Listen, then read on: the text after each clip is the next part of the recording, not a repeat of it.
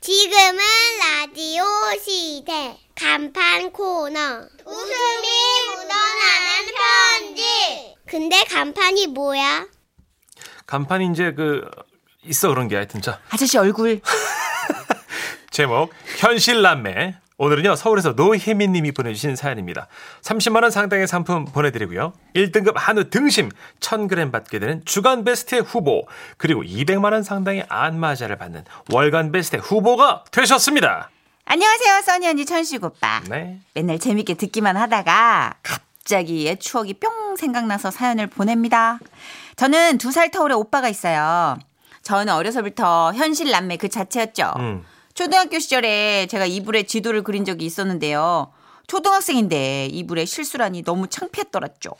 너무 큰 딸이 실수를 하니까 부모님은 또 제가 얼마나 당황했을까 싶어서 화도 못 내셨고요. 그런데 이놈 아유 이놈의 오빠는 아침부터 아주 신바람이 났더라고요. 야너 몇 학년인데 오줌을 싸냐 울리지 마. 학교 가서 소문내야지 노혜미는 오줌 싸게 하지 마. 돼 노혜미는 오줌 싸게 돼 하지 말라고. 하지 마. 좋아 그러면 아 근데 노래 불러서 그런가 목이 마르네 알겠어. 저는 뭐 오빠가 목이 마르다라고 하면 물을 떠다 주고 야 지렁이 모양 젤리도 갖고 있지 젤리가 먹고 싶다고 하면 젤리 갖다 주고 그렇게 하루 종일 종노릇을 하며 오빠 입을 틀어 막았는데요. 다음날 학교에 갔을 때 깜짝 놀라고 말았죠. 제 친구가 다가와서 이렇게 말하는 거예요. 혜민아 어? 너 오줌 쌌다며 아씨, 그걸 네가 어떻게? 정규의 소문 다 났다 아이씨, 그런 소문 누가 낸 거야? 내가 냈지롱 아우! 어쩐지 그날 저 인간이 학교를 왜 저렇게 일찍 가나 했더니 운동장 바닥에 물주전자로 어, 어떡하니? 아이고야 너무했네 물주전자로 3학년 일반 노혜민 오줌 싸개라고 써놓은 거예요. 그때부터 오빠와 저는 본격적인 원수의 길을 걷게 됐죠. 커서도 제가 라면 끓이고 있잖아요. 그럼 다가와서 말했어요. 야 한 입만 꺼져 뚱땡이. 또 어이가 없네 한 입만 줘라 시끄러. 그래놓고 다 먹을 거였잖아. 안 줘. 오빠 네가 끓여 먹어. 그래? 그러더니 오빠는 갑자기 제 라면 냄비에 얼굴을 바꾸는 이러는 거예요. 아씨 뭐야 드라 진짜. 내 침이 반인데 너 먹을 거야? 못 먹겠지 그치? 일르네 진짜 아우 오잘 끓였네 얘 이러니까 제가 오빠를 사랑할 수 있겠습니까? 힘들어요. 그래서 저는 오빠가 이 집에서 나가는 그날, 그날만을 손꼽아 기다리고 있었던 겁니다. 그러던 어느 날이었어요. 나 영장 나왔다 진짜야? 아, 대박! 아, 언제 가는데? 언제 가는데? 어? 어? 그냥 군대에서 오빠 말뚝 탁 박는 거. 이거 어때? 어? 야 동생아 그렇게 신날 일이냐 그게 하긴 넌 그럴 수도 있겠다 치. 가기 전에 내가 너한테 선물 하나 주고 갈게 뻥치시네. 진짜 햄마 저기 담요 밑에 넣어놨어 뭐야? 뭐 저렇게 또 진지해? 그래서 저는 또 혹시나 했던 거예요. 담요에 얼굴을 묻고 어디 어디 어 어디 어디 이러고 있는데 오빠가 담요에 엉덩이를 들이밀고 똥방귀 선물이다 어떠냐 이게 성인 맞나요? 다 일어나요? 그때가 19년 전이거든요. 그러니까 오빠 나이 22살 때인데요. 하, 진짜 믿겨지지가 않아 아직도. 그때 저는 빌고 또 빌었습니다. 오빠가 군대에서 고생이나 착살나게 해가지고 정신 똑똑히 차리고 돌아오라고 말이죠. 그런데 이런 저의 기도가 이루어졌던 걸까요? 오빠가 훈련소에서 전화를 했는데요. 동생아 잘 있지 꺼져 똥땡아. 오빠는 너무 힘들어 진짜 쌤통이다. 여기는 뭐야? 어? 여보세요? 왜, 지금 왜 그래, 갑자기 뭐야? 아, 현장에서 아, 총알 날아와서 쳐갔어 뭐? 이런 상황 속에서 오빠는 가족들이 보고 싶다 혜민아 어, 뭐야? 여보세요? 오빠! 아, 미친 거야! 아, 이씨, 뭐야! 제가 말은 그렇게 했지만, 진짜 울먹이는 오빠 목소리 들으니까 마음이 또 약해지더라고요.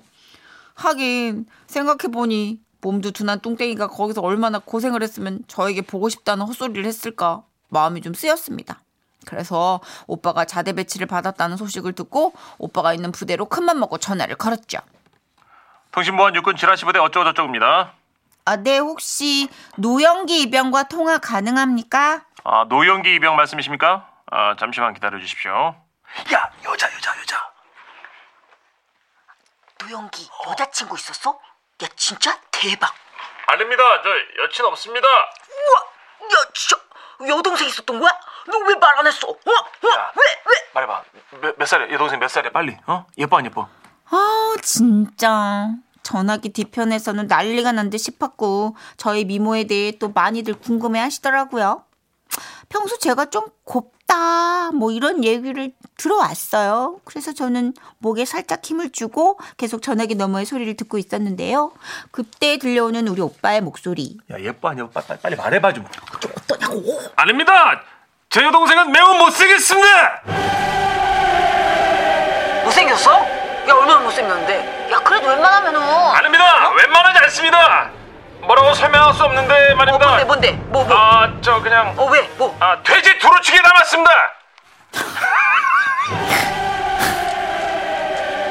돼지 두루치기. 아니 사람이 두루치기를 닮을 수 있나요? 사람이 양념을 묻혀야 되나 몸에? 어? 너무 열이 받아서 저는 한바탕 하려고 오빠를 기다렸습니다. 이병 노영기 전화 바꿨습니다. 뚱땡아, 야 뚱땡아, 내가 다 들었어 뚱땡아. 다 들으셨다니 전화 끊겠습니다. 야, 야, 어딜, 뚜, 야, 여보세요, 뚜, 야. 뚜. 내가 이런 인간을 잠시나마 동정했다니. 저는 너무 열받아서 잠이 오질 않았고 부대원들이 부대원들이 저를 돼지도 아니고 돼지 두루치기로 기억하는 게 너무 억울했던 거예요.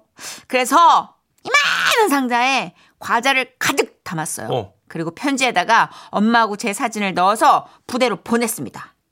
보세요, 구인 오빠들. 저 나름 예쁘답니다. 고와요. 뭐 이런 뜻으로 보낸 거죠. 며칠이 지났을까? 편지가 왔더라고요. 그리고 편지 봉투 안에는 제가 보냈던 저의 사진과 함께 웬 주소 하나가 적혀 있었습니다. 과자 잘 받았다. 부대원들이 놀릴까봐 네 사진은 관물대에 못 붙인다. 아참 그리고 시간 날 때 아래 주소로 찾아가봐. 잃어버린 네 동생을 만날 수 있을 거야. 이 인간이 뭐지? 이 뭐야 도대체 또 무슨 주소야? 하고 인터넷에 검색을 해봤죠. 그랬더니 그 주소지가 30년 전통 돼지 두루치기 순수 국내산 돼지로만 만듭니다.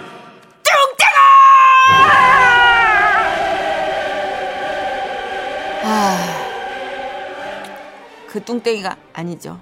그 오빠라는 인간이 제대를 하고 제가 또 결혼을 하게 됐을 때 결혼식 날 오랜만에 본 사람들이 그렇게 예쁘다고 또 저를 칭찬했어요. 삼촌 몰라서 그래. 얘 쌍꺼풀 수술한 거잖아.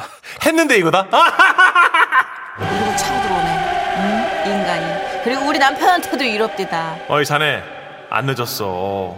지금이라도 도망쳐! 어떡해요? 어떡할까요? 와, 이. 분노 유발자 어떡할까요? 그렇게 각자의 결혼 전까지도 미치도록 티격, 태격했지만 응. 뭐 지금은 뭐 둘 다 가정 잘 꾸리고 그래도 나름 인간적으로 살고 있습니다. 뭐 애틋한 남매는 아니고 뭐 그렇게 될 수도 없지만 그래도 뭐 속으로는 우리 똥땡이가 하는 일이 다 잘 됐으면 하는 이 마음? 에휴 오빠가 알란가 모르겠네요. 늘 고맙게 생각해. 두루치기. 꺼져 똥땡아. 현실남매. 현실남매. 딱 이상은님이 정답을 주셨어요. 네네. 딱 보니까 동생분이 reaction이 좋으시네. 놀리기 딱 좋은 캐릭터예요. 맞아요 그거예요. 맛깔나는 리액션. 예. 깍깍 소리 지르고 막 분노에 막 어쩔 줄 모르고 이런 반응이 장난 좋아하는 사람들한테는 미치죠. 그렇죠. 근데 또 이런 오빠들이 모르는 여성 앞에서는 또 수줍고 gentle하고 그래요. 아, 나를 몰랐으면 좋겠다. 어, 진짜. 아, 이 오빠 찐이다. 김라영 씨가. 예. 예, 우리 그냥 볼 수 있는 어떤 오빠 같죠? 박성규님은 어 그 오빠하고 K본부 고민 프로 안녕하세요 있잖아요. 거기 나가보세요. 그 끝났어요. 아, 그래요? 예, 시즌이 끝났어요. 다음 시즌 이제 나오면 한번 예약 걸어보세요. 아유. 김선미님, 참 특이한 남매네. 근데 우리 집 아들 딸 보는 것 같네. 근데 진짜 여동생이랑 오빠는 말투가 다 이래요. 맞아요. 음, 꺼져로 시작해서 꺼져로 끝나고 닥쳐로 시작해서 닥쳐로 끝나고 아니 저도 아홉 살 오빠랑 다섯 살 딸 키우는데 맨날 싸요. 왜 그러는 거예요? 어쩔 수 도대체? 없어요. 네. 진짜. 아, 그러니까 예전에 우리가 그랬어. 가을 동화 같은 남매 사이는 그거는 비밀이 있는 남매 사이지 진짜 남매는 그럴 수가 없다. 말도 안 돼요. 네, 바닷가에서 업어주고 업은 주겠지 떨어뜨리려고. 저기요 정선이 씨 너무 심하잖아요. 엉덩방아 찍으려고 업어주는 오빠가 어디 있습니까? 있어요. 오빠 보면은 진짜 직계 가족들한테 의한 똥침 사례가 얼마나 많은 줄 아세요? 대박. 와. 진짜 그래요. 3199님은 우리 집 아들 딸은 가족의 날 편지 쓰기 학교 숙제에 이게 동생인가? 라고 시작합니다. 대박이네요, 진짜. 그래도 누가 내 가족 공격한다 그러면 일단은 몽둥이 들고 달려 나가죠. 그렇지, 그렇지. 그게 가족이니까. 무조건. 진짜 미친 듯이 싸우다가 공공의 적이 발견되면 바로 대상이 바뀌죠. 그러니까요. 그렇게 연마하는 것 같아 공격성을. 여기 서른도 씨 아드님 나오셔가지고 왜 여동생 에, 에, 몰라요 몰라 이러다가 음. 네. 누가 또 여동생 괴롭히면 가서 앞섭을 파버리겠다 그랬잖아요. 아 신현이와 김루트 오빠야. 예. 아, 이 오빠는 다른 오빠인데 하여튼 아주 콧소리가 장난이 아니에요. 이 노래 좋아요. 오빠야. 지금은 라디오 시대 웃음이 묻어나는 편지 큐 아, 큐 주셨어요. 어. 고맙습니다. 네, 제목 진실의 저울. 경상님도 아, 죄송해요. 경상님도 동상님도 형님도 혀가 안 도네. 경상남도 산청군에서 익명 요청님이 주신 사연입니다. 30만 원 상당의 상품 보내드리고요. 1등급 한우 등심 1000g 받게 되는 주간 베스트 후보 그리고 200만 원 상당의 안마의자 받으실 월간 베스트 후보 되셨습니다. 선희 씨, 천식 씨. 예. 요즘 따라 저희 할머니 생각이 그렇게 나네요. 할머니는 시골 시장 모퉁이에서 정육점을 하셨는데요. 음. 할머니 옆에는 늘 돈통 그리고 고기 무게를 재는 저울이 자리 잡고 있었습니다. 아이고야 오늘 뭐 좋은 일 있는겨. 아줌에 얼굴이 좋아 보이네. 에? 아이, 뭐 별일은 없는데요. 저기 이거 갈매기살 새 식구 먹으려고 그러면 얼마나 사야 되나? 세 식구 먹고 뭐만 원치 사가면 딱이다.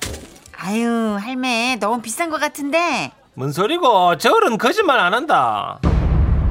자, 깻잎. 응? 그람수 얼마 안 나가지? 예. 이래 싼 기다. 예? 자, 갈매기살 바리.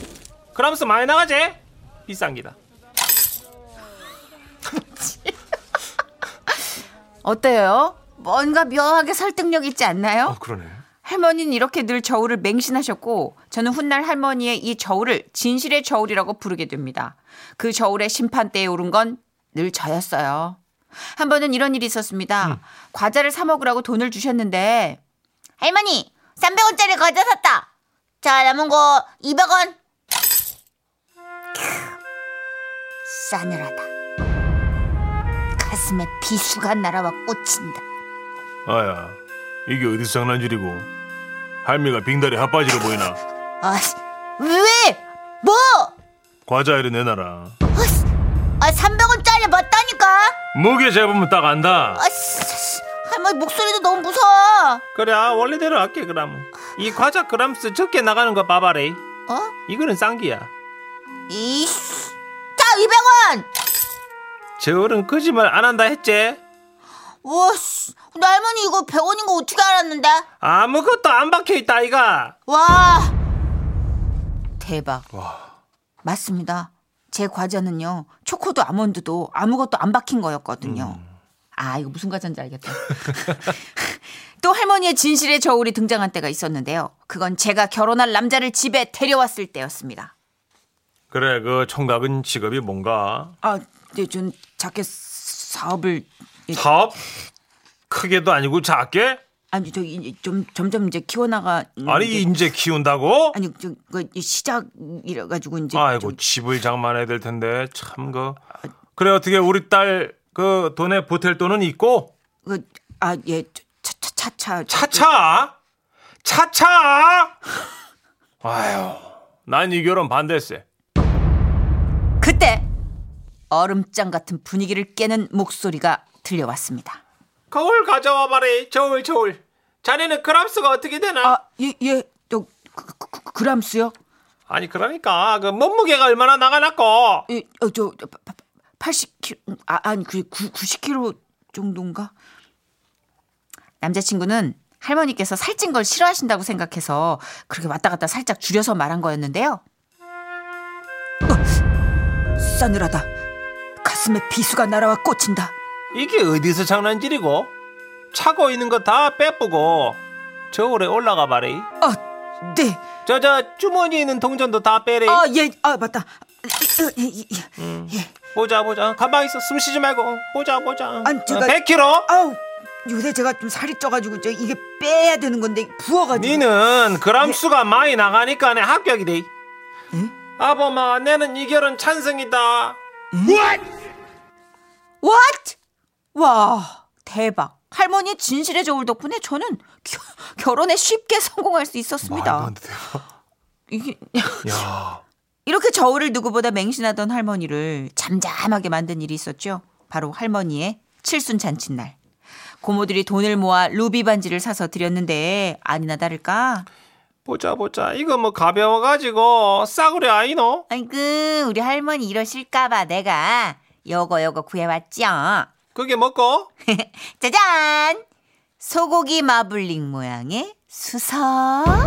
아이고야 우리 소녀가 어디 이래 그람수가 많이 나가는 걸 구웠을까이? 많이 막 뺏긴데? 대박이지. 그래야 완전 대박이다 할머니, 그러면 그람수 얼마 안 나가는 루비 버리는 거지? 응? 버리는 거. 나 가져간다. 싸늘하대 가슴에 비수가 날아와 꽂힌대 내 손에 끼니까 더 예쁘다. 내 루비에서 손 치아부라 수석이 더 무거운 거잖아. 그 돌덩어리 안 치우나? 아이? 확 씨, 안 넘어가시네. 누굴 바보로 하나 이게 이 사건 이후로 할머니는 두 번 다시 저울을 꺼내지는 않으셨어요. 요즘도 마트에서 저울을 볼 때면 우리 돌아가신 할머니 생각이 많이 납니다. 할머니 손녀 훌륭한 사람 되려고 몸무게 그람수 많이 늘리고 있습니다. 사랑해요 할머니. 잠깐만. 어, 그람수로 아, 마지막에 안 속으셨네요. 야, 그쵸. 진짜 욕쟁이 할머님도 외상 해달라고 그럴 땐 정색하세요. 할머님도 이제 설정이 그람수였는데 평생을 시장 통해서 고기 근수를 재시다 보니까 음. 이 저울을 확실하게 좀 잣대로 많이 쓰시는 것 같아요. 그런 것 같아요. 네. 네. 그래도 살까 하면 이제 100kg. 한번 믿으시는 구석이 있으시죠? 그거 아니에요. 좀 네. 덩치가 듬직한 우직함 네. 뭐 이런 걸로. 어른들이 좋아하시는 분들 체형을 보면 그렇게 마른 분들은 안 좋아하시더라고요. 별로 없고 그리고 또 어른들도 의외로 음. 관상을 잘 보십니다. 좀 그런 것 같아요. 있어요. 관상은 과학이에요. 그래? 예. 거기까지? 내가 왕이 될 상으로 보이는가? 자, 우리 영탁의 노래 준비했습니다. 네. 찐이야.